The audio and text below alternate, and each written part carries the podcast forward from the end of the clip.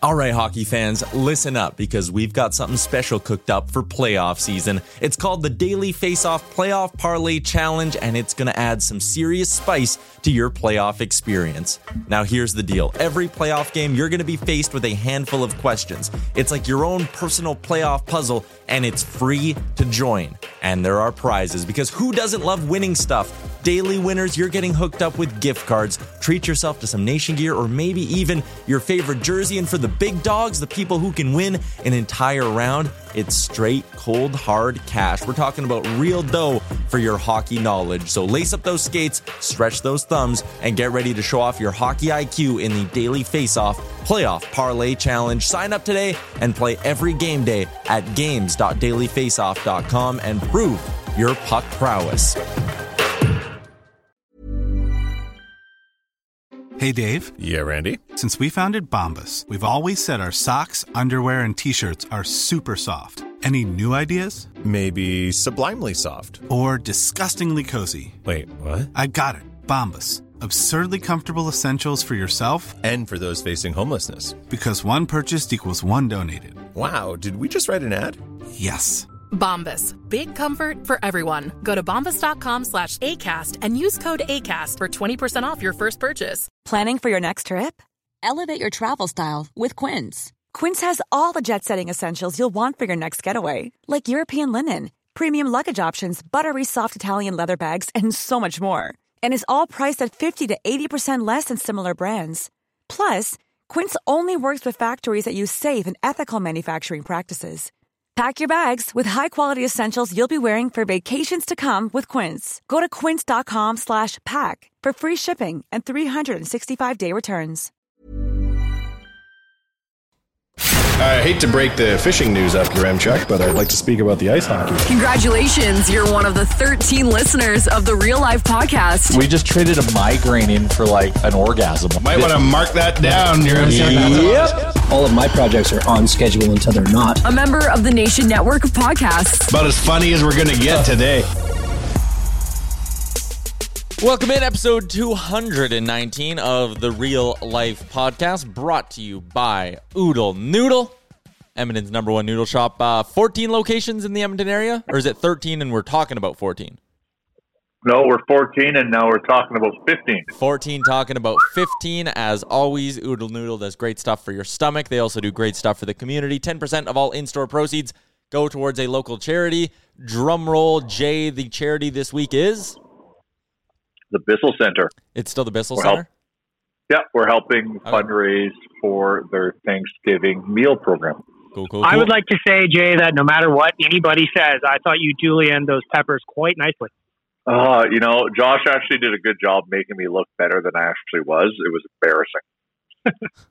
If you uh, want to know what they're talking about, head over to the Oodle Noodle Instagram. Watch the weekly charity video that is up there right now. Uh, you heard Bag Milk's voice. You heard Jay's. Wanye is also here, and so is Chalmers. Chalmers in a bad mood because he didn't get to watch any football because he was at his kid's hockey practice, which, you know, priorities, I guess. Well, yeah, it was. It wasn't.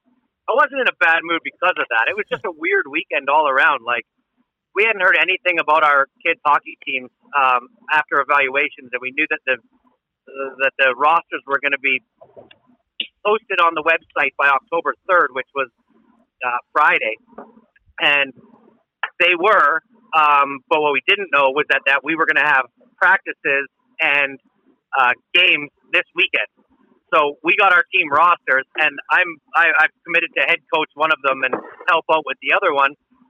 And all of a sudden, we had a lot of work ahead of us to get this team, you know, just to get everybody understanding what we were doing, parent meetings, you know, get all the parents the precaution, like the COVID uh, protocols, and those was a lot of work all day Friday, and then for an 8 a.m. practice on Saturday, and then it just kind of warped into we had two games on Sunday, and I didn't get to watch much football. So went from sitting on my couch all last weekend watching football to not a single play until the Sunday nighter, which I got to watch a little bit of. So Chalmers, like, what what's going on with kids, ho- like minor hockey right now? Obviously, it's not. I, I would imagine you don't bring your boys into the dressing room for a normal kind of pregame that kind of experience. Right. So what really is happening is they're trying to limit the amount of people that actually come to the arena.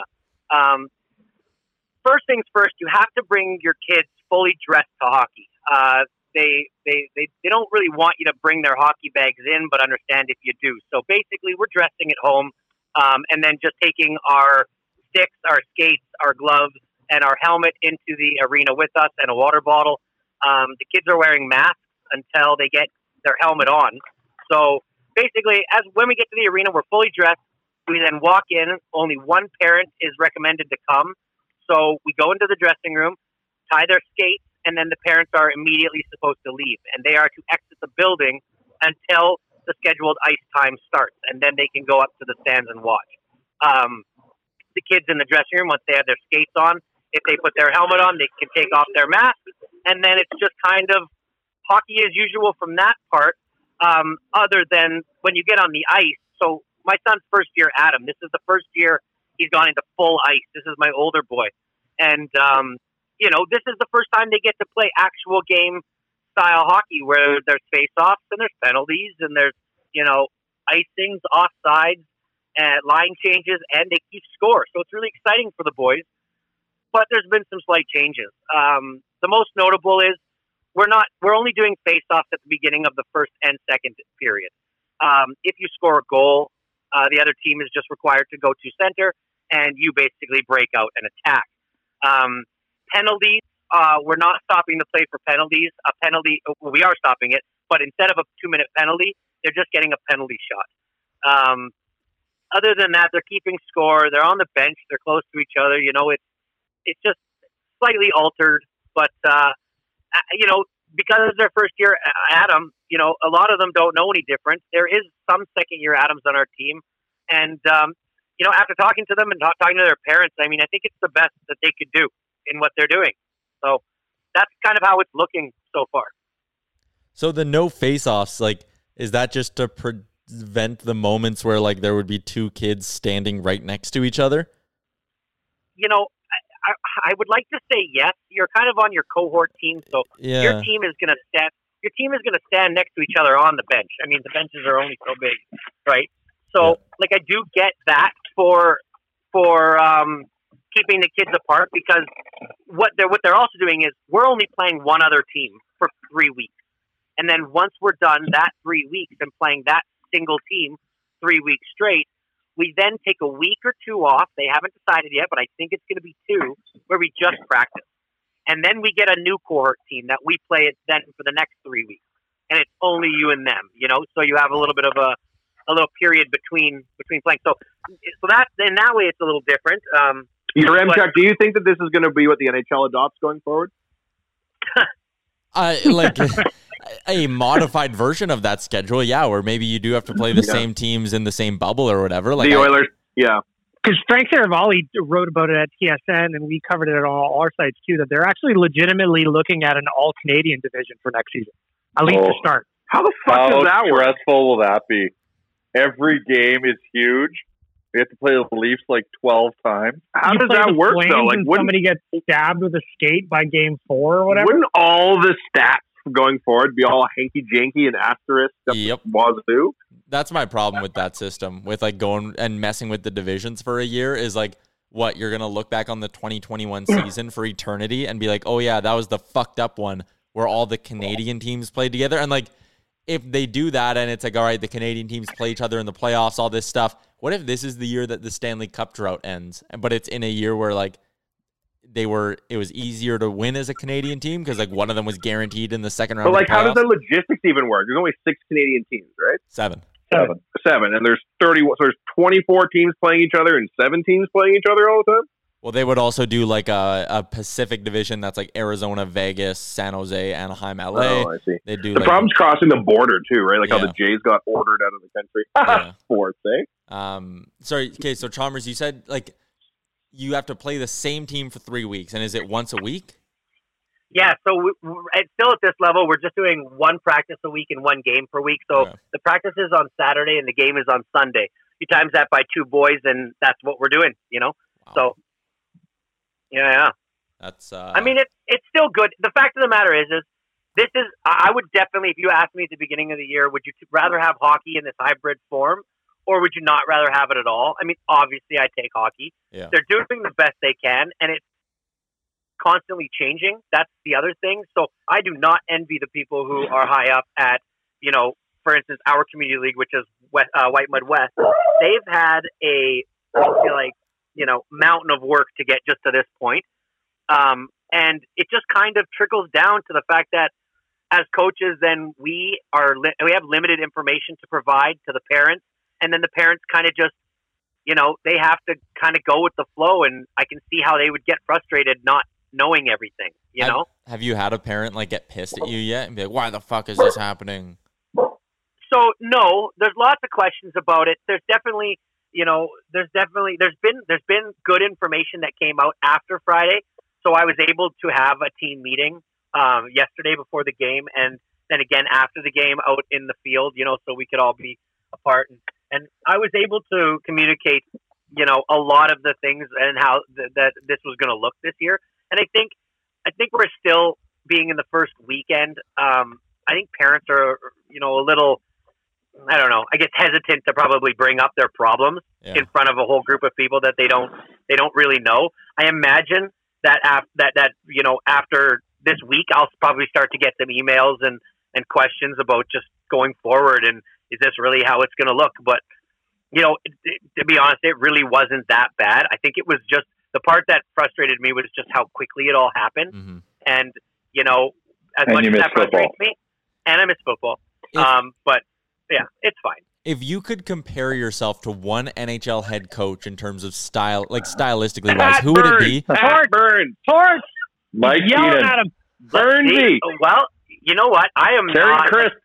Yeah, yeah, Terry Crisp. I, I look like uh, I might say this- George Burnett. Yeah, right. I don't know, man. I don't really know style of coaches. My coaching style is very laid back. Uh, what? I knew. I've known you Ah, so long. It's shocking to me. I know, I know, and it's it it is shocking because I am a high, I'm a high level guy when it comes to like my emotions, and I get ramped up. And uh, but somehow when I walk into that arena, I catch perspective pretty quick as to what we're actually doing out there, and uh, and so I don't really project that too much to them. Do I get frustrated inside and maybe yeah, a little You'll bit? spasm Pee Wee or some shit. They're just too little still. Yeah. Well, that's they're Atom, right? So it's U eleven, what is what they're calling it these days. Um, you'll all know it as Atom, but it's I mean it's nine and ten year olds, right? And they're they they kind of just want to play and they, you know okay. So on the ice at, at games, I, I I teach.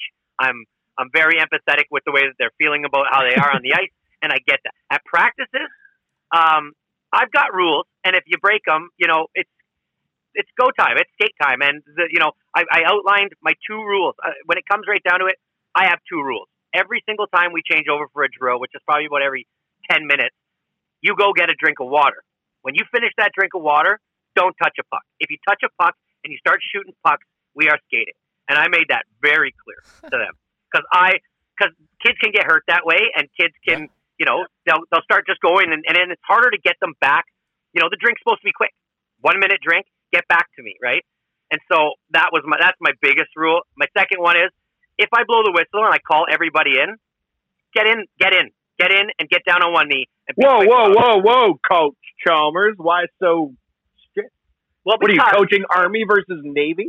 because I think that one of the most important parts of a kid's practice at nine and ten years old is that I maximize the amount of time that they are actually doing activities And teaching them I think- structure as well, right? and teaching them structure, teaching them. And you want them all to take a knee and like make a political stance? Well, Yeah. yo, this is no. You know what? The knee is because uh, you. Some of these kids are getting kind of tall, and I'm not very tall, and so to be honest with you, I don't want to be standing next to a ten year old that's like two inches shorter than me. So straight up, Take a knee, you up, get on, bastard. get on a knee. That's so But- Pat but, Burns. structure and my, my even my practice plans are really really based on getting as many kids moving a, as much as possible you know and that's a struggle because now we're down to just one goalie this is the other thing about atom at nine years old is kids start to focus on goaltending back in novice there was just you rotated goaltending now we have goaltending evaluations if you're the goaltender on the team you have your own equipment you're now the goaltender for the practice and that's something i've realized that I might struggle with right off the bat and is getting drills designed to keep them busy, right? Yeah. So I've kind of I've, I've reached out to the parents, and luckily I've ha- I have a guy who's um, stepping up and, and kind of has done this before, but is going to work on our goalie one on one. Well, Mm-hmm. you know, maybe during some skating drills or something. So that um, that's something I wasn't prepared for, to be honest with you. I got a I got a buddy who uh, used to do goaltending camps and used to do goaltending instructing. So uh, let me know. love. Uh, yeah, well, and that's the other thing is we're going to be getting, we're going to probably be doing just because we're only doing twice a week, and they're not going to get to see each other as much in the dressing room before, after. I mean, we have to be out. That's another thing about COVID protocol. We're out of that dressing room um, 15 minutes after, no questions asked. Like you basically just take your skates off, you get, you know, you take your helmet off, you put your mask on, grab your shoes, grab your bag, and get out. And your parents meet you outside too. So wow. um, so they're not getting a lot of time to like really get to know the other people on their team. Most of the time that they are doing that is on the bench during the game Yeah. or you know at practice. So You should do team Zoom calls. well, it's funny you say that because we're probably going to do a team uh, like a, a, a parents meeting over Zoom Yeah. because I I don't want to put parents in a position where they have to make a decision as to how comfortable they are getting together at like you know in a confined spot or like a uh, like out in a field where it's just uncomfortable. You know, you can sit, you can do it anytime. You can be at your house, do it over Zoom, and we can talk and get to know each other that way. Because that's the other struggle for the parents is parents are having a hard time getting to talk to each other and getting to know each other. And you know, last year we made it really a point of emphasis at the beginning of the season to have a meet and greet like week two, and it was huge in the fact that all the parents got to meet each other. They got to talk to each other just for an hour while the kids played, and it. I think it made a huge difference in just the dynamics of our team. You know what I mean? And so, and we're not getting that opportunity this, this year. So we've got to find creative ways, I guess you'd call it, to do it. Well, let's be honest. Let's be honest. The real parent icebreaker is road tournaments. Yeah, I was just gonna you say need to that. have Banged up. you need you need Banged to have a Zoom hotel. call, a cocktail Zoom call with the parents. I know. Pretend that you're in um, uh, Sedgwick. Yeah, you're on the Hinton Edson trip. Yeah. I really like the Wetaskiwin tournaments. They have a good one. They got a nice barn out in Wetaskiwin. But yeah, no tournaments. I mean, this is Yeah. the, the good the good thing for our manager. Actually, there's there is two real good things about COVID, and that is we get like really nice jerseys, and we uh, were required like last year to have jersey parents where they take all the jerseys, and the one jersey parent washes all the jerseys, brings them back, sorts them out. Well, with COVID, that just doesn't make any sense anymore. So now the kids are taking their jerseys home with them, right? So, and those things are heavy. I mean, they're like like a big a jersey bag and two of them. They're they're just when you got equipment and all this stuff. So that's one thing that we don't have to do. The second thing is there's a lot less fundraising we're going to have to do this year, and a lot less uh, opportunity for a cash call because we won't have tournaments. We only have you know now our cash calls are going to be towards um, extra skill development that we want to do privately, right? We don't really need uh, uh, to to do any type of like you know Boston pizza dinner night or like go to a community hall and have a pizza party and and and, and activities night. We just don't need to do that. We can't do that. I don't want to. I don't want to put people in uncomfortable position to do that. So that's the other thing. Fundraising. If you if you've always been hit up by your uncles, your aunts, or your your brothers and sisters for their nieces and nephews for like your cousins and stuff to buy tickets, that will not be happening as much this year. Interesting. Oh, Yeah. this, this has been the minor hockey corner with uh, Coach Yeah. Chalmers. Start the real life podcast. Um, Jay's also here. Wanye is also here. You've heard their voices a few times. Uh, Wanye, what's new in your world? Anything going on? Not really. Uh, no, can't think of it. Um, hockey canceled. Uh, public health important. Uh, no, that's about all. And any new big uh, developments on the on the dog patch front? Uh, Jay, what are we thinking? What, What do you mean, what for are we old dog thinking? pass? We thinking for January now, or you still think before the end of the year? Uh, it's probably going to be a January thing. So Yeah. Really, really timing this right on the screws. But um, Here's where you know you're in a good business market, Yaremchuk. You do you weigh the options and declare it's impossible to make money, and you're better off to delay. Isn't that great? Interesting. other than other than Little Brick and basically all the Unanula, but every time you try to get like a cool bar going, like extenuating circumstances like make it really difficult for you to succeed. You with know, Blue, you're right. with Blue Chicago, and then the uh, the hockey strike Yeah. was just a kick in our nuts. Yeah. And then now you're trying to get this wicked dog patch thing set up, and I mean, COVID's kind of killing you, so that sucks. Well, does uh, suck.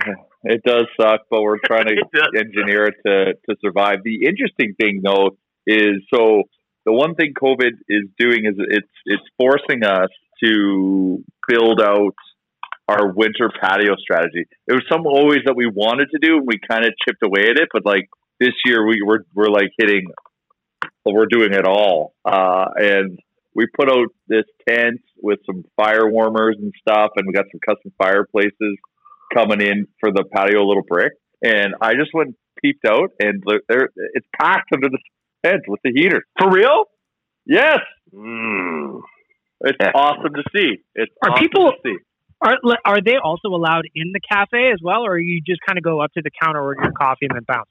No, we do have seating here, but we're very limited to how many people we can sit in here, and we're also very aware of the fact that maybe people don't want to come and sit inside uh, a restaurant. So we have to, you know, our outdoor game has to be tight. Hold on, I hold gotta, up, I hold gotta up. take a note here. Chalmers, are you Chalmers, taking? Chalmers bitches at Jay all the time for doing. Sorry, I thought I put it on mute. Jesus Christ. Yell as loud as you can. Throwing it in his trunk.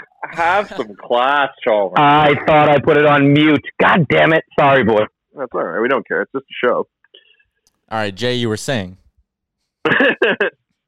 Uh, shit, where was I? talking Um, about how you, you know you're you understand some people don't want to sit in the restaurant. Yeah, so yeah, so we have to, you know, provide that outdoor experience, and you know, summer that was easy because the sun came out and it was warm, and we just had to literally have tables, um, you know, distance apart and all that stuff. But now, you know, we have to provide uh, experience and be aware of the fact that it can be cold in the winter. So some heating mechanisms and some activations there to kind of draw a, a, a, a, a reason for people to want to come down to Little Brick in the winter and hang out outside. So we're starting to phase that in, but it was like, you know, here we are early October and we just put our tent up and I'm like, holy shit, people are sitting on their sweaters at the picnic, picnic tables and we got our little fire heaters going. I'm like, this is awesome. Will this shit can't hold throughout the winter? This is the question. right? yeah, Will you will it want look like in minus ten? Like I think optically, seeing snow on the ground and fire pits going will look awesome. I just hope, and I think you know people are really eager to get out of their house and do things, and they want to make sure they're doing things in a safe manner, and so that's why it's very crucial for us this year to try an outdoor experience. So how this translates in the dog patch is well, dog patch relies mainly on people coming inside, so that'll be fun. But we do have a little bit of patio there we might be able to have some fun with. So either way, COVID is uh, it's kicking us forcing us dick and to we kick back even harder, don't we? That's right. It, it's yeah, we're, we're we're getting punched, but we're punching back. I will fucking personally, with my own hands, build an atrium off of the back of Little Brick if I have to, using mostly Tyler Yaremchuk's windows. Hmm. And people can stay even warmer. Would you legitimately, your Yaremchuk, go into a covered tent with heaters in February to have Oh. a coffee? Yeah, I think I would, and I and I put Yeah? myself like, yeah, if you were looking for something to do in the winter, and especially like you were talking about, you know, minus ten. I think minus ten is the optimal time to be out doing shit. And Edmontonians, you know, don't like staying cooped up for six months when it's cold. They like going out and doing stuff. So I think if you can like build something around, hey, look, come, you'll get a good coffee. You'll be in this tent. You'll be warm, but you'll be outside. You'll be doing something. Try, you know, uh, one of the local coffees or anything like that. I think that's a cool. It's something different to do than just going to like, hey, let's go sit in a Starbucks or something like that, right? Like it, it gives it a bit of that unique Edmonton flair. Like I, I look at it from like, you know, you're, you're going on a date and you can be like, oh, you want to meet for a coffee at Starbucks? Or you can be like, hey, let's do this cool fucking thing at Little Brick where like you sit outside and you're in this tent and all that. I think it's cool. Perfect. Market research capped at one. Yeah. It's going to work great, Jay.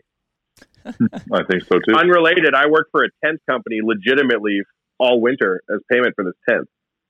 Like not full time and shit, but every Monday afternoon I have meetings. And we're gonna sell some fucking tents. So your Chuck, do you need a tent? I actually cannot tell if you're kidding right now. I legitimately work for the tent company. No, I do. I How do you couldn't tell tell? if he was How do you either. Fun fact. fucking tent just showed up at Little Brick one morning? Fun fact, Wanya, your job is going to be much easier because I think the tent's selling itself. I received an inquiry yesterday uh, because someone came that I know someone came to Little Brick and Oh, saw for real? Send that to me. I'm in the tenting game. We call it a Class A league. Oh, I've already, I've already, I've already made the connections. Commerce is already being put into motion. Is this a business that's looking for a tent? I mean, in the tenting game, I care. Right. Yeah, business. Yeah. So you could do like sweat equity for anything, straight up. I offer. In a winter where we need a tent, I will get a tent. Don't worry about that. Wow. Very resourceful. In the winter, you got a fire, you got a tent, keep yourself nice and comfortable. Maybe you That can, atrium uh, coming right away. Maybe you can go head over to our friends at twigandberries.ca, get yourself a nice hoodie to keep yourself even more comfortable. I, I can imagine they'll have some nice toques going up as well once we get closer to the winter. They got toques, hoodies, underwear, everything you need to stay comfortable. It's comfortable goods for the modern caveman. And if you head to twigandberries.ca, you see a few things you like. You can even save some money by using our promo code NATION15. It gets you 15% off your entire order. I'm actually looking right now at a really cool Twig and Berries vest that they have up on their website, and that would be nice for the fall. So check it out, twigandberries.ca. Good local company.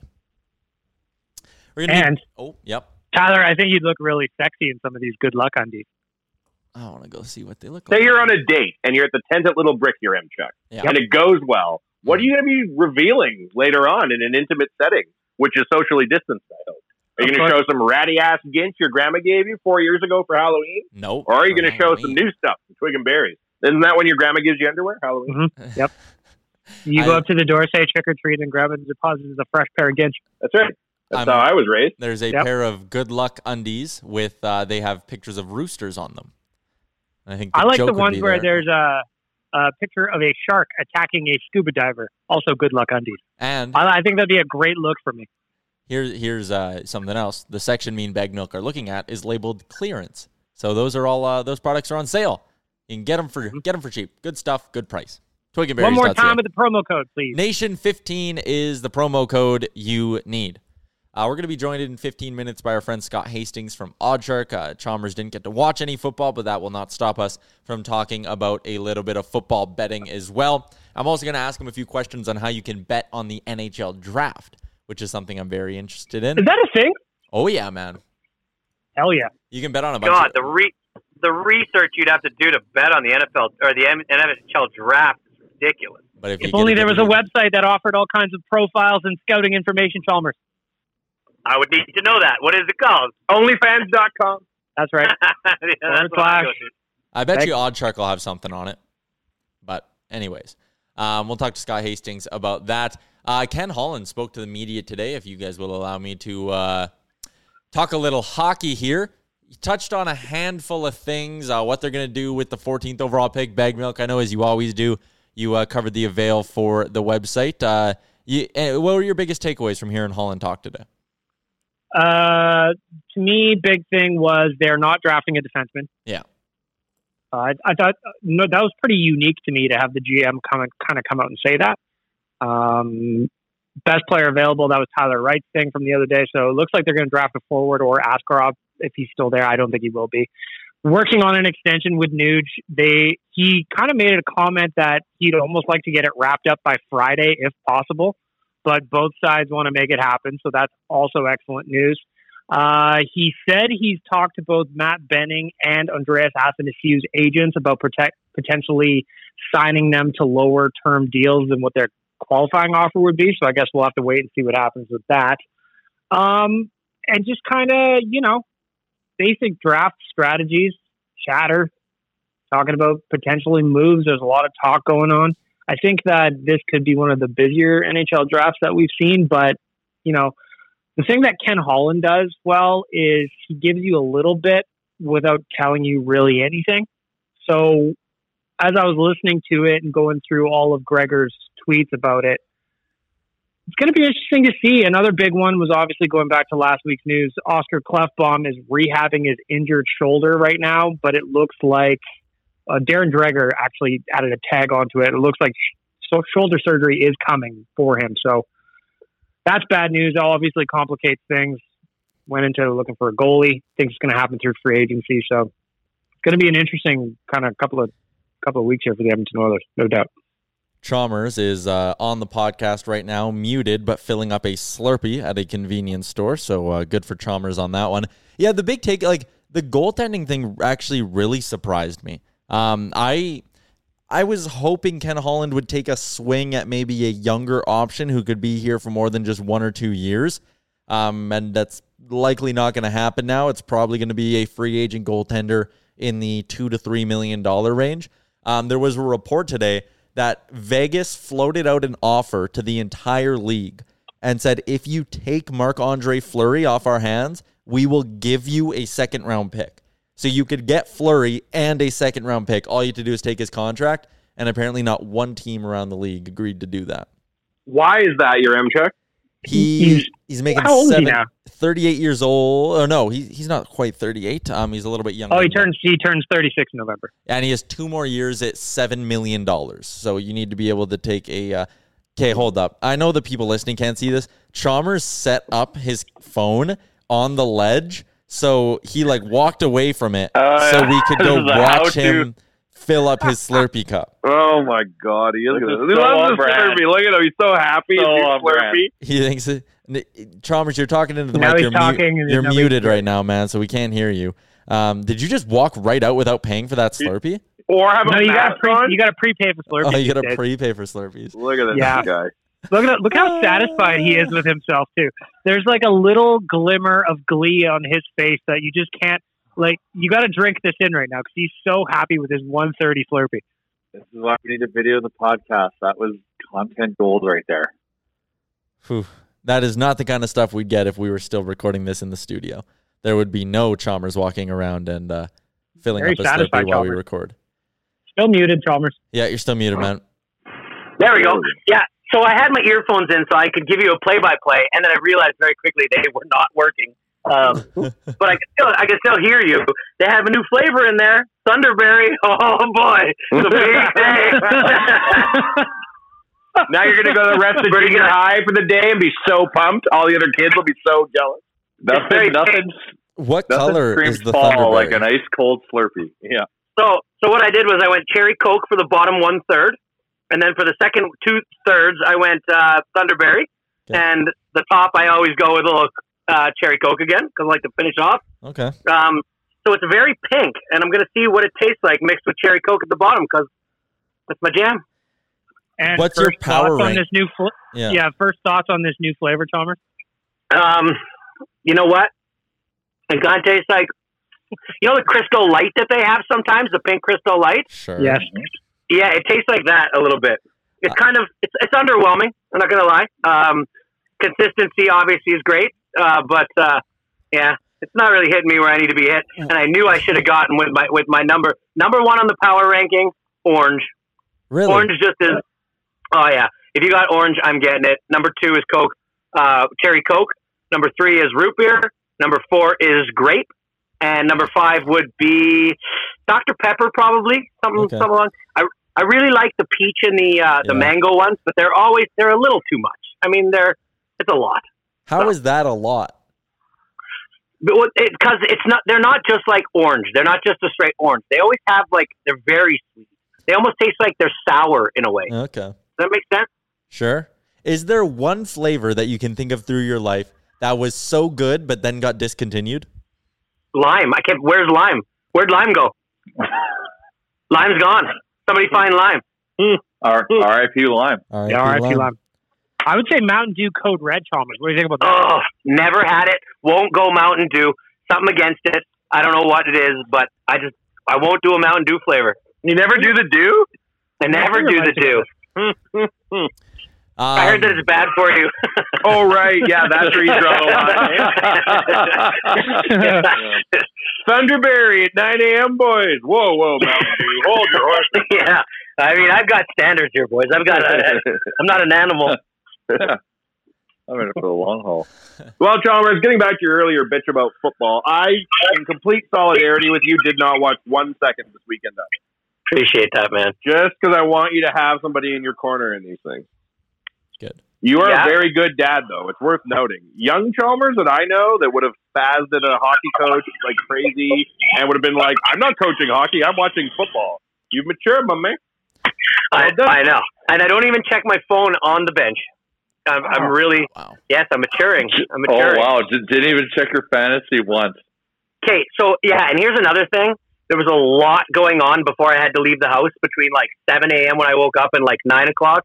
I didn't even have time to place a bet, so I I missed bet, betting on the whole 11 a.m. slate. Wow. Like, yeah, and it felt super weird because we got out of hockey at like 12, and these games are like right in the thick of it. So of course I had to go hammer a bunch of live bets. But now I'm doing live bets on just basically looking at the score. I have zero idea about momentum or anything that's happened in the game. I'm literally just going on like if this team's down, but I thought they were going to win, or do they have a margin that's going to come back with? And and you know what? I actually didn't do too bad. I uh? I, I'm still I'm I still am way up for the weekend, which is surprising. Proud of you. Um, I wanted Speaking to of the weekend, speaking of the weekend, I, I was disappointed last night when there was no Big Brother on on Sunday. It Yeah. ruins my routine. So was Yeah, there, it's now there wasn't an episode? No, No, Sundays are now Sunday- Mondays. All right, someone's is someone dragging their mic across a carpet? Sunday, Sunday, Wednesday, Thursday now. You mean Monday, Wednesday, Thursday? Or sorry, Monday, Wednesday, Thursday. Wow, that's actually really surprising. I did not know that was happening. Especially on the heels of the triple eviction.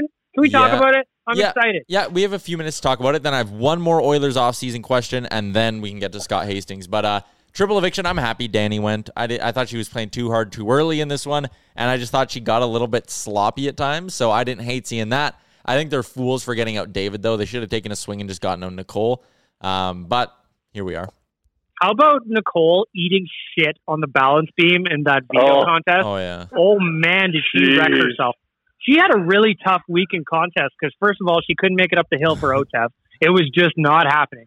And then on that balance beam in the in the veto contest, she bailed so hard, just face first down. It was it was a tough week for Nicole. Oh, Nicole. Yeah. that was well, a, that, that that was something I, I didn't pay enough attention to. Was how bad of a week Nicole had. That's, not making it then- up OTEV was just probably the most embarrassing thing I've seen in a long time. And Watch Cody out for my boy Tyler, right next too. to her. I Uh, thought, I thought, I, I thought maybe uh, when the votes were starting to go uh, against Nicole there, I'm like, holy shit, this is going to happen. Because yeah, I, I agree. Keeping David around. Plus, I'm you know the the co-founder of the David fan club. Yeah, Uh, I'm I'm bummed, man, because he was just he brought levity to a season that was just like you know. Are you guys insane right now? Are you joking? No, because the thing with David is Chalmers is that he moves the plot forward. I Yeah. never expected him to win in any scenario whatsoever. no, But fuck me, was he entertaining to watch shoot Yeah. himself in the foot? yeah, So didn't didn't you see him like kind of gaining confidence as he went along and being like, "I'm in the top nine. Uh, that was un. Uh, what's the word I'm looking for? It's when you don't on, it was on brand. That's David. Undeserved.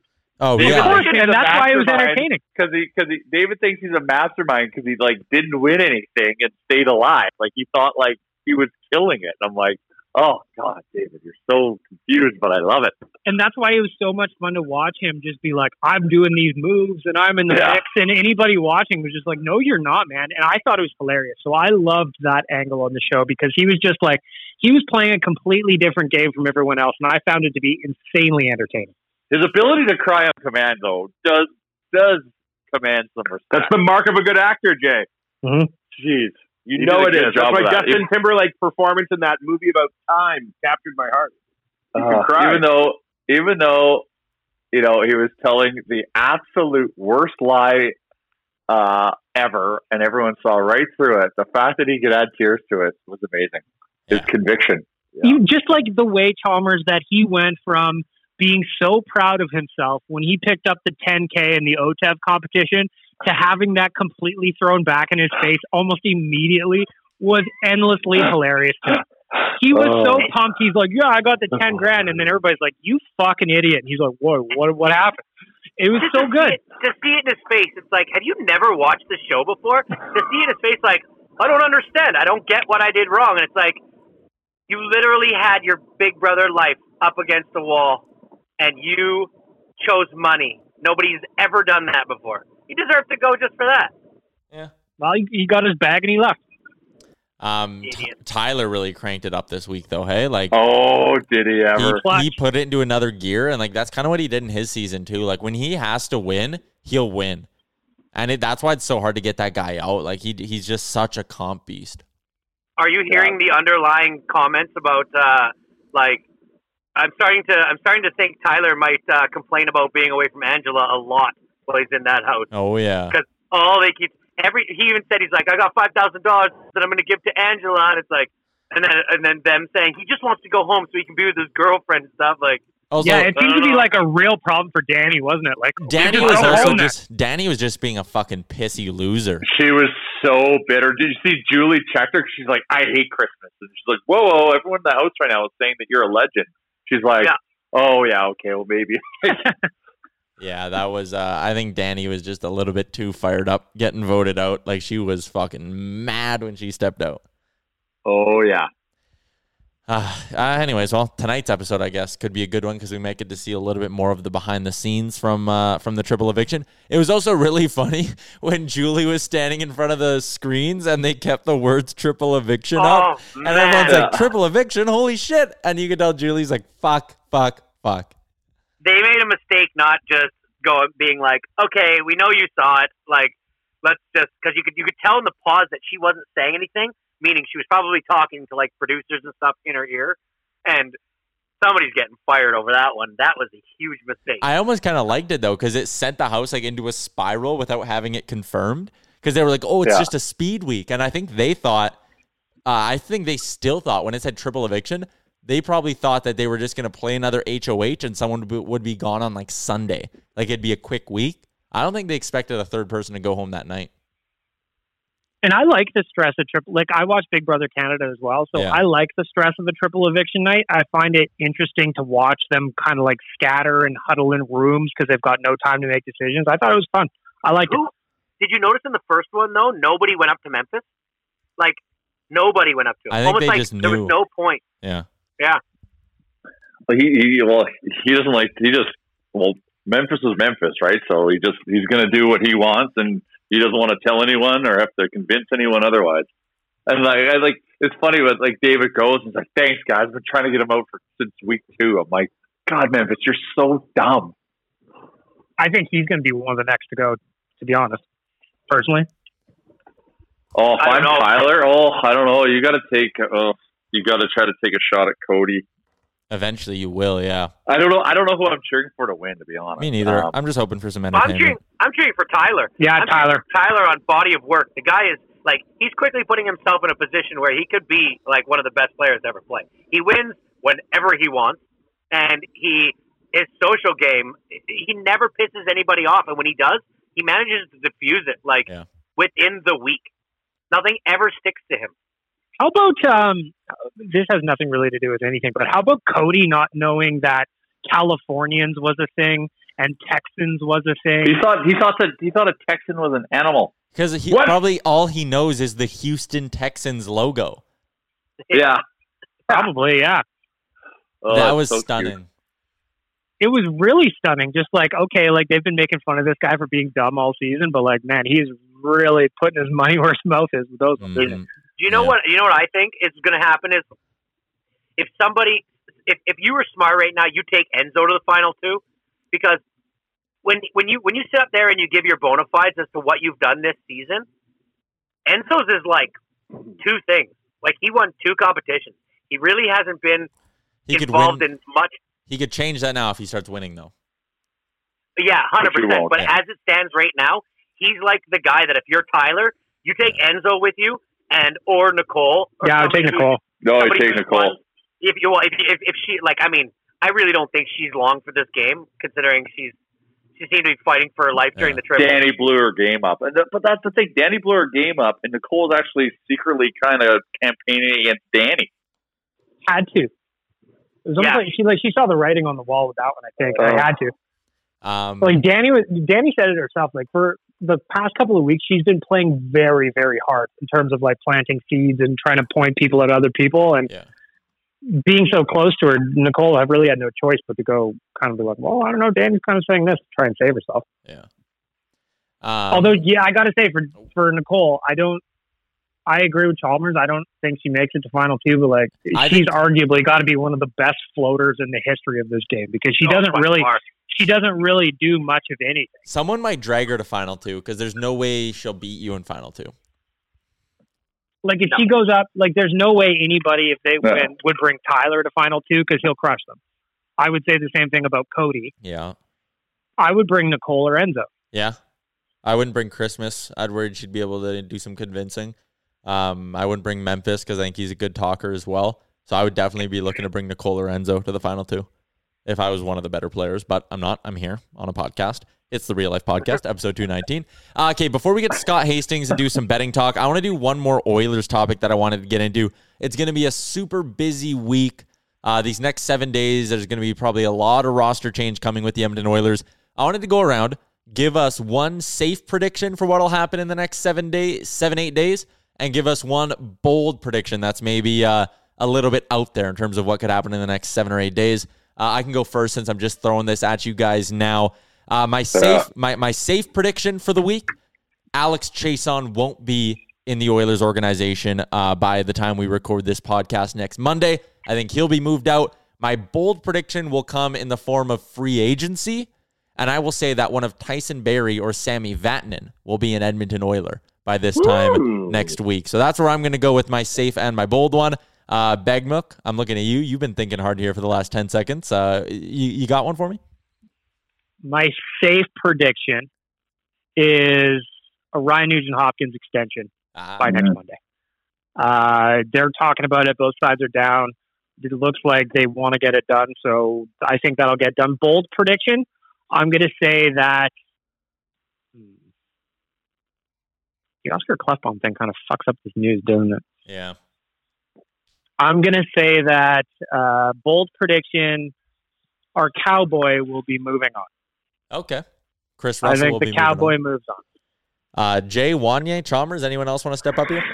Oh, I think Pool Jew is coming home, but we already know it. But that's my safe one. That's a good safe one. He's going to grease his way into the lineup and lick his nose. I don't know risky shit, man. It's gonna be weird to see. Like, it's gonna be weird to see the impact of the financial environment, right? Yeah. If, the, if the cap is truly flat, would they say four years or something? Three years. Well, and also the the interesting thing about that too is just some of the names you're seeing coming up in the rumor mill right now. They don't make any fucking sense. Line A, like that kind of shit. Yeah. Like this morning in the mailbag, we had a question on OilersNation.com about who's the most surprising name that's come out in rumors for you. Like yesterday, Tyler Johnson in Tampa, Sergachev from Tampa, uh, Patrik Laine in Winnipeg. Like, why are these guys available? And it's what Wanye just said. Like the financial aspect of what's going on right now is crazy. Yeah, Tampa's again is is a ticking time bomb for having to dump some uh, move some players because they won't be able to sustain that. I, w- I would trade our first round pick for the show. I would. I would put So would Sergachev and Broberg. See you later. Welcome. Uh, Jay, you got a safe and a bold prediction for the next week? Oh man, like I really, I wish I had some preparation on this because I really want my bold one to be nice and hot and sexy. But um, uh, let me think here. We're gonna have to sign some. I, I, I think we're gonna sign a, a, a nice shiny new toy on the back end. Um, I can't say names, um, but I think we're gonna shine, uh, and probably gonna be a terrible contract for us. But I bet you the first year of it, we're gonna love it. Um, so I'm interested to see who that's going to be. You can't Uh, say names because you don't know names, or you can't say names because you know names and won't say names. No, no, because maybe it's no. I don't know anything. Um, Oh. I don't. I don't want Tyson Barrie. 'cause I don't think he's a good defenseman. Uh, he's got offensive upside for sure, and I guess if Klefbom's coming out, we need someone who can assist with that. Um, like, what if the Oilers got Torey Krug? Ooh, that's a lot. I know, but I like, love it. Uh, like that's yeah, that- like that would excite me. Um, so that would be kind of like on my bold uh, prediction wish list. And then, yeah, the safe one, um, Connor McDavid will still be an Oiler uh, after the draft. That Mm. is- I thought you said you didn't have any bold predictions. That is a lock. That is a Jay Downton lock of the week right there. My, Oh, thank you. my my safe prediction is that the Oilers will draft somebody on draft night, Okay. and my bold prediction is Oilers fans will not like it. There you go. That's a good one from Chalmers. Well, All right. it's polarizing. If Oilers draft a goalie, it's going to be polarizing because, like, Yeah. I'm saying we shouldn't, but um, because he's still five, like he's three to five years out if you draft him, and we have a five-year window starting now, so it doesn't fit the plan. It's uh, it's a hell of a debate to be had. I'm Um, I'm bullish. I'm bullish on. I I kind of I'm kind of liking Seth Jarvis more and more and more. he won't be. He just won't be there. Damn it. He's gonna. yeah, he's a all the, all the kid. mocks have him. All the mocks have him going at latest Winnipeg. Yeah. Yeah, all Um, the mocks when- that I was looking at had him going there too. When what what pick is that, Chalmers? All the mocks that I was looking at, and they they have him going to Winnipeg too. Yeah. Where'd you have him in your mock draft, Chalmers? Yeah, where are Uh, your wait, Atom U eleven mock drafts at, Chalmers? Who are you picking know, for next year? You looking either to the pick- stock the cupboard or what? Oh, but I'll take a knee here and listen. Thinking- uh, yeah, right. I was thinking the pick before or the pick after, or Winnipeg. Yeah, that's what I was Makes thinking. sense. Okay. Um, Uh, I, I got to well, step and, in. who, and who do and, and who do we think we're signing for a free agent goalie? Me, Who do we think? I think collectively. somebody who's somebody who's a free agent, probably. Um, Yep. wow, the dynamic of this show is funny. We have Chalmers who doesn't like hockey, me who doesn't like football or betting, The Jack who doesn't like any of us, Baggedmilk who likes everybody, and Jay's also fairly agreeable. I I, think like it's, hockey. Don't I like hockey? I Yeah, U eleven hockey that you can mastermind. I like it between I like it between September and uh, June. That's when I like hockey. What's fucking October, whatever it is. Yeah. No, no, no. But when no, sorry, but when the regular season's on is what I meant. Oh, I see. Yeah, not big, not much of a playoff guy. Uh, goalie, I think it'll be Greiss or Holtby. Holtby. No, no, There's not no Holtby. way. Holtby, like, do you we really better get not Holtby? pay for that. We better not pay that. I think One but- year, Hank. Bring him in. I One think, year, Hank. Oof, yeah, biggest hog in the league according to Sean Avery, Henrik Lundqvist. Um, no, he doesn't, does he? Uh, yeah, Sean Avery in his book said he's the most well endowed teammate I've ever seen, and it's not even close. What is he? Wow, he has What it all. can't he do? He's got the hair, he's got the style, he's got the goalie, he's got the life in New York. Twin fair brother if you lose an organ. Why do you think Braden Holtby? I Yeah, think Braden about Holtby's going to get to market and be in for a rude awakening in terms of which teams are going to push hard for him and how much money is on the table. And I think he'll look at a chance to come play close to home.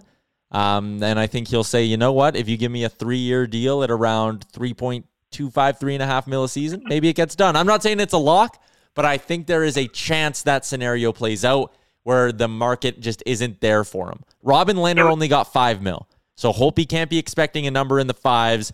I'm not sure if he can expect a number in the high fours, mid threes maybe, and maybe there's a discount to come home, or maybe the Oilers give him a year more than anyone else will. Didn't now you- Braden Holtby only have one bad year though?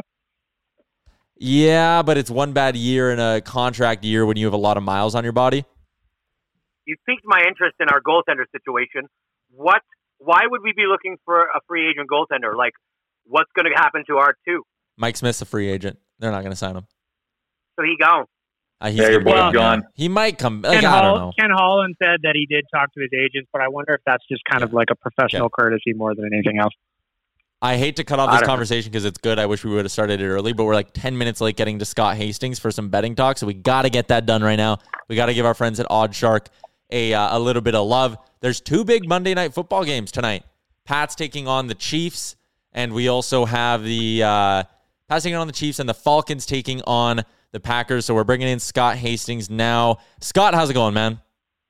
Hey, fellas, what's going on this week? How are you doing? Oh, not a whole heck of a lot. As always, OddsShark.com. Your spot to get prepared if you want to lay some money down. Uh, they got all the sports information you need. I like, uh, I'm on the NFL one right now. I'm looking. I like the little shark bites thing. New England, 8 and 4 straight up and its lost 12 against Kansas City.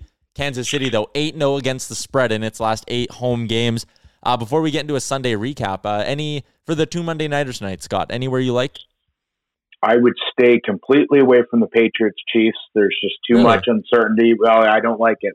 I don't like it. You know, Bill Belichick, who knows what he'll bring out there, some voodoo stuff, and they'll win outright. So I'm just staying completely away from that one. Um, but as far as the, the Packers and Falcons, I'm looking for a shootout there. Uh, a lot of points put up on the board. So I like the over in that game, but staying far away from the Patriots Chiefs. Okay, Can't- I don't like it. But Newton's not playing tonight, right? Nope. No. He's definitely confirmed out. Yes.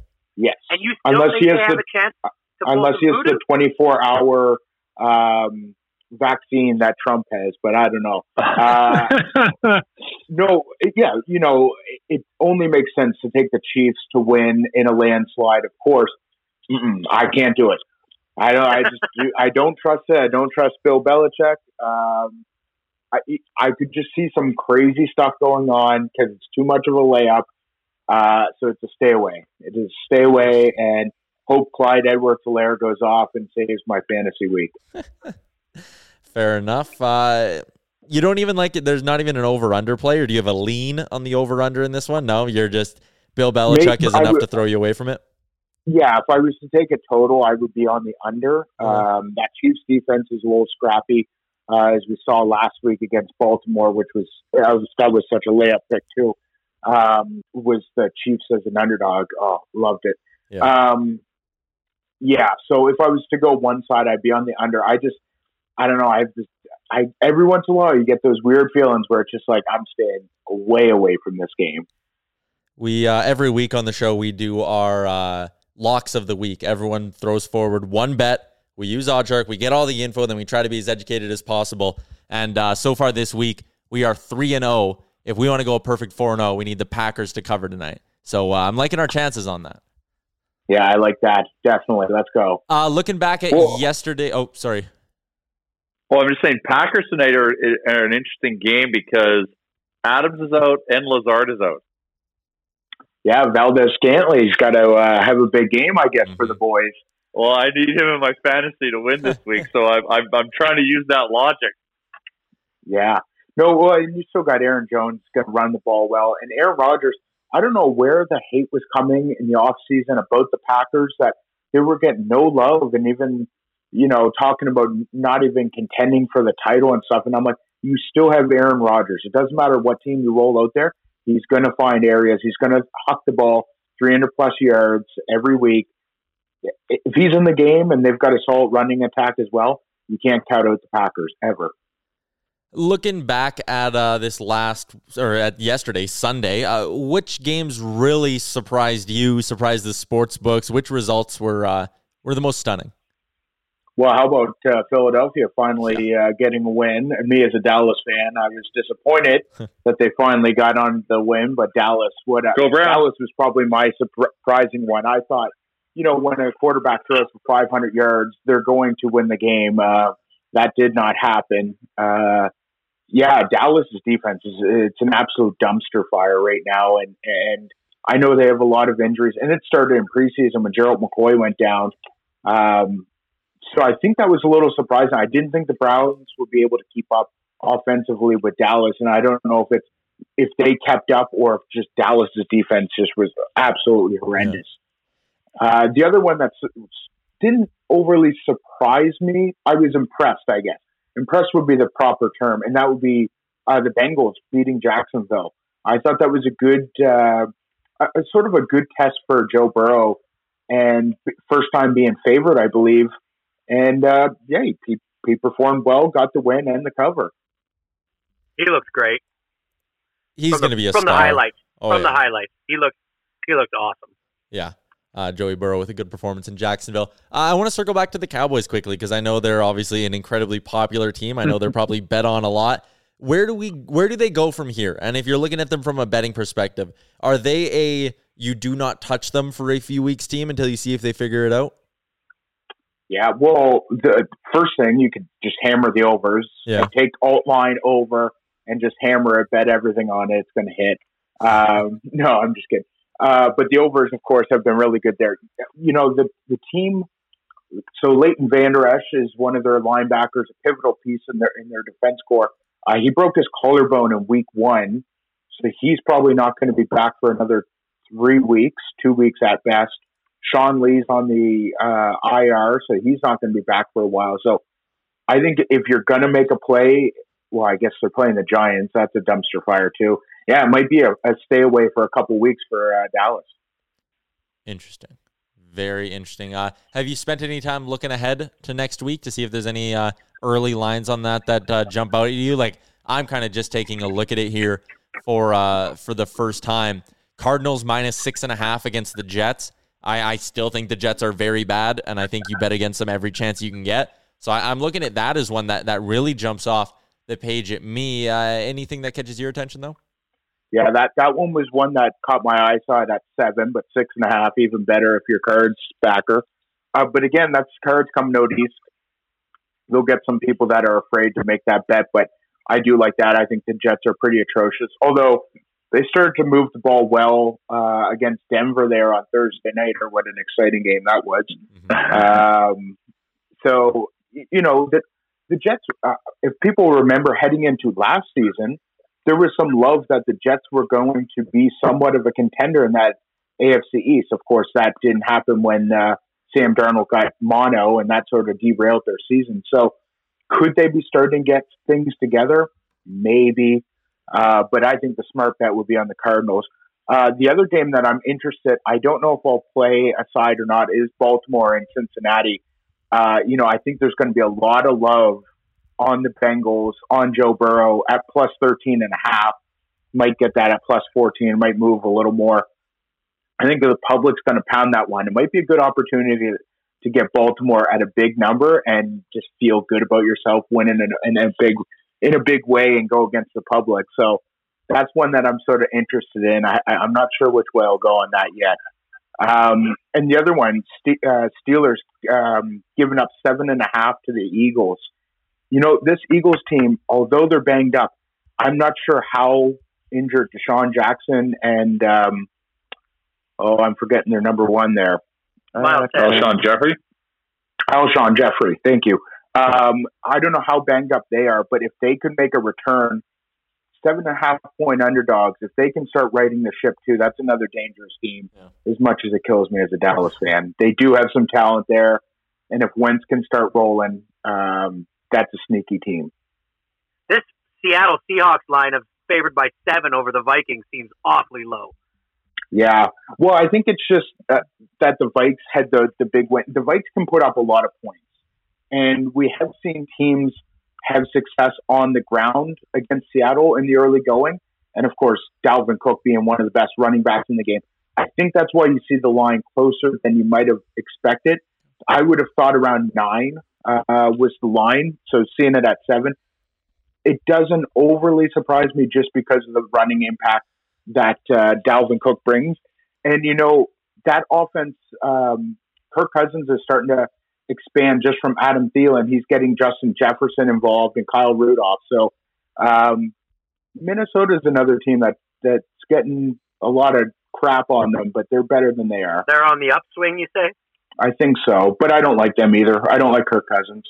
No, I don't either.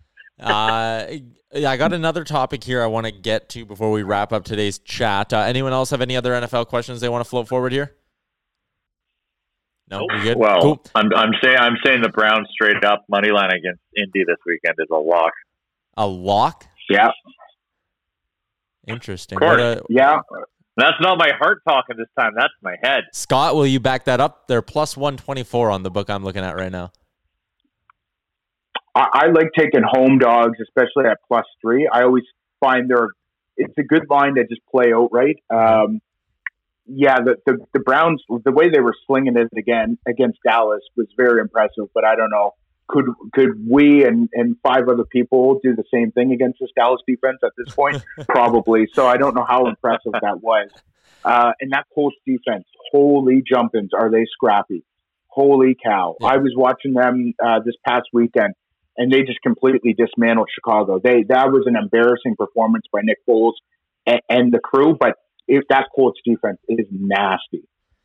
Scott, rookie question of the week for you. You're talking about some of the things that are, you know, some games that are that you just straight up avoid, like you talked about the Chiefs game tonight.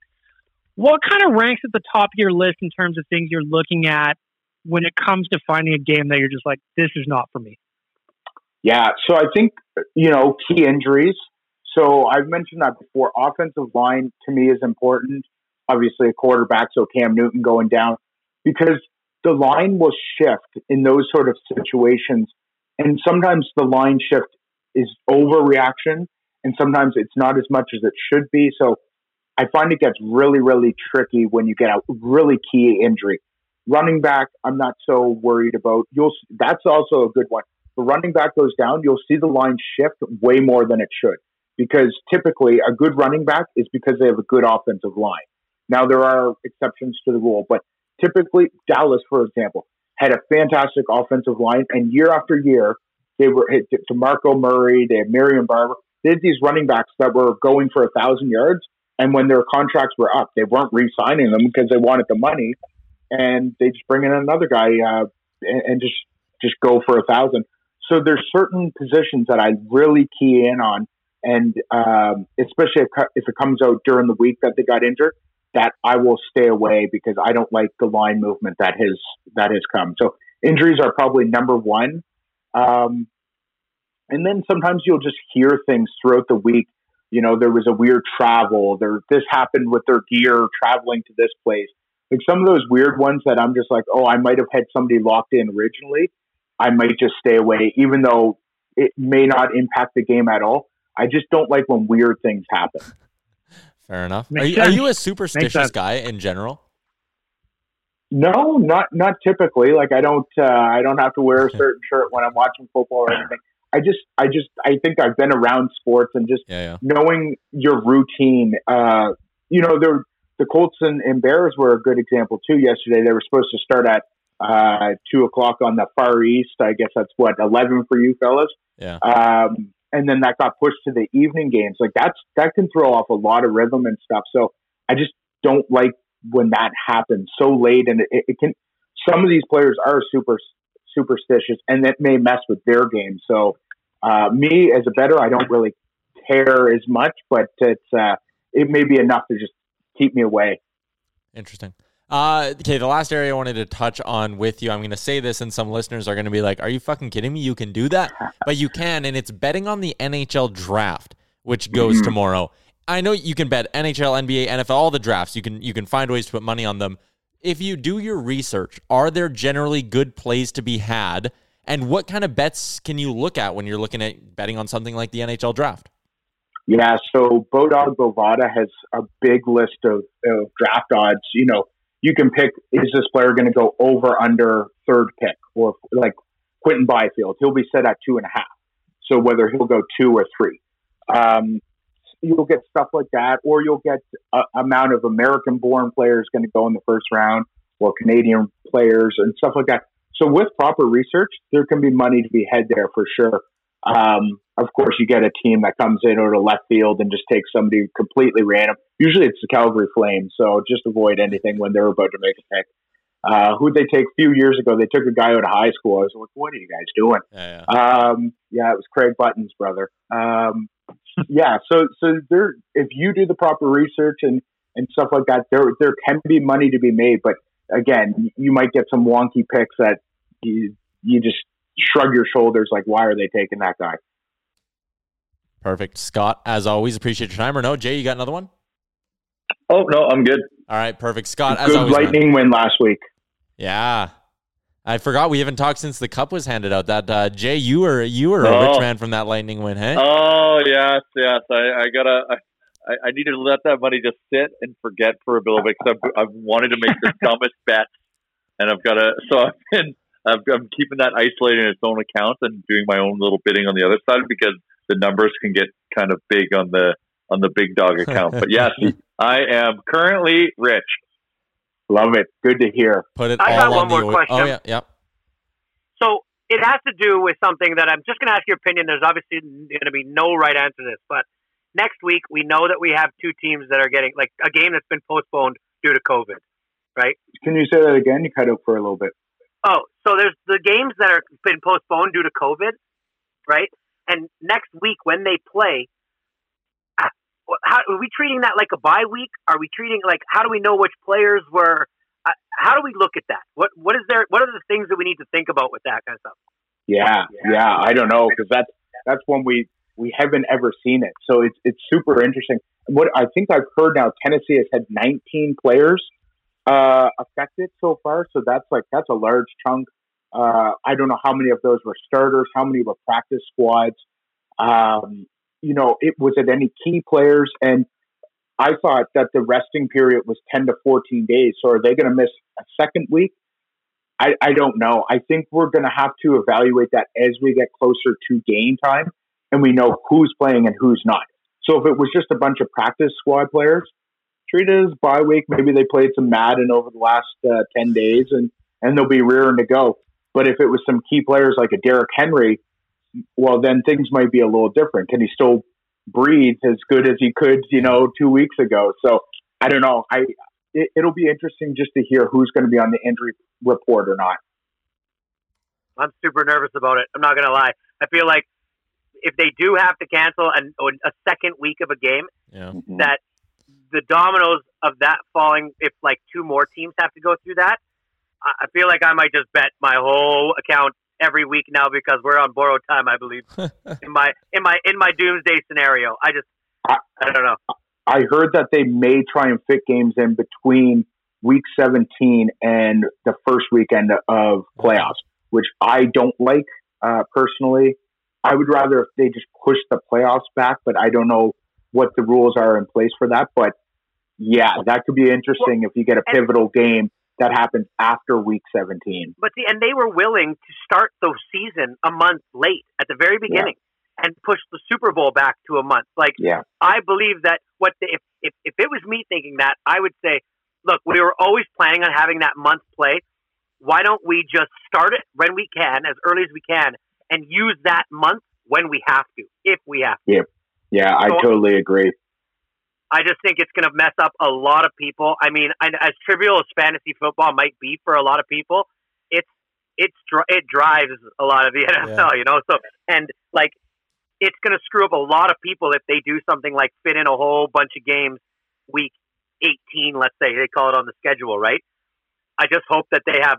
I hope that they're thinking of everything and going to use that month and just push back the Super Bowl. Like, yeah. push it back. Everything's been pushed back. And if they haven't seen that it's gone well for everybody, like NBA is doing well, you know, in their circumstances, and NHL did well in their circumstances, like just MLB is doing great, push it back. I don't know. That's my opinion. Talk to Roger Goodell. Like, yeah, I wish. He'll be our next guest on the podcast. Uh, Scott, yeah, as always, uh, appreciate your time, man. Thanks for the insight. Take care, guys. Good luck. All right, Thanks, there you go. That's Thanks, buddy. Scott Hastings from OddsShark. You can head to oddsshark.com for all your sports betting information needs. Get set, whether it's the NHL draft, NFL, Major League Baseball playoffs is going on right now as well. They even have a section labeled politics. So if you're into politics and you want to start uh, maybe betting on some upcoming elections, you can, uh, if you really want to do, you could do stuff like that. They have it all at OddsShark, is my point. Uh, episode 219 of the Real Life Podcast brought to you by Oodle Noodle. Guys, it's going to be a busy seven days for everyone. Uh, lots of oh, yeah. NHL stuff to break down and all that. So keep it locked on OilersNation.com. We'll have a new episode on Thursday where I expect we'll be talking about a lot of Oilers moves. Don't forget Oilers Nation Radio, the other podcast we do. That one is up. Friday's episode is a good off-season preview. So you can go check that out. Uh, don't forget, Bissell Center is the charity this week over at Oodle Noodle. So you can head to their Instagram and check out that ad. Also, get comfortable you're listening to this podcast, you could be even eh, you could be even more comfortable listening to this podcast and our soothing voices. Head to twigandberries.ca, use the promo code nation15. Guys, thanks for giving me an hour today. Hour plus, we went late. You're welcome. Cool. All right, there you go. Episode 219 of the Real Life Podcast is over. Great job on making it through the entire hour of the Real Life Podcast. Don't forget to like and subscribe wherever you get your podcast from. Hi, I'm Daniel, founder of Pretty Litter. Did you know cats tend to hide symptoms of sickness and pain? I learned this the hard way after losing my cat, Gingy. So I created Pretty Litter, a health monitoring litter that helps detect early signs of illness by changing colors, saving you money and potentially your cat's life. Pretty Litter is veterinarian developed, and it's the easiest way to keep tabs on your fur baby's health right at home. Go to prettylitter.com and use code ACAST for 20% off your first order and a free cat toy. Terms and conditions apply. See site for details. Hold up. What was that? Boring. No flavor. That was as bad as those leftovers you ate all week. Keke Palmer here, and it's time to say hello to something fresh and guilt-free. Hello Fresh. Jazz up dinner with pecan-crusted chicken or garlic butter shrimp scampi. Now that's music to my mouth. Hello Fresh. Let's get this dinner party started. Discover all the delicious possibilities at hellofresh.com. Hey, it's Paige DeSorbo from Giggly Squad. High quality fashion without the price tag. Say hello to Quince. I'm snagging high-end essentials like cozy cashmere sweaters, sleek leather jackets, fine jewelry, and so much more. With Quince being 50 to 80% less than similar brands and they partner with factories that prioritize safe ethical and responsible manufacturing i love that Luxury quality within reach. Go to quince.com slash style to get free shipping and 365 day returns on your next order. Quince.com slash style.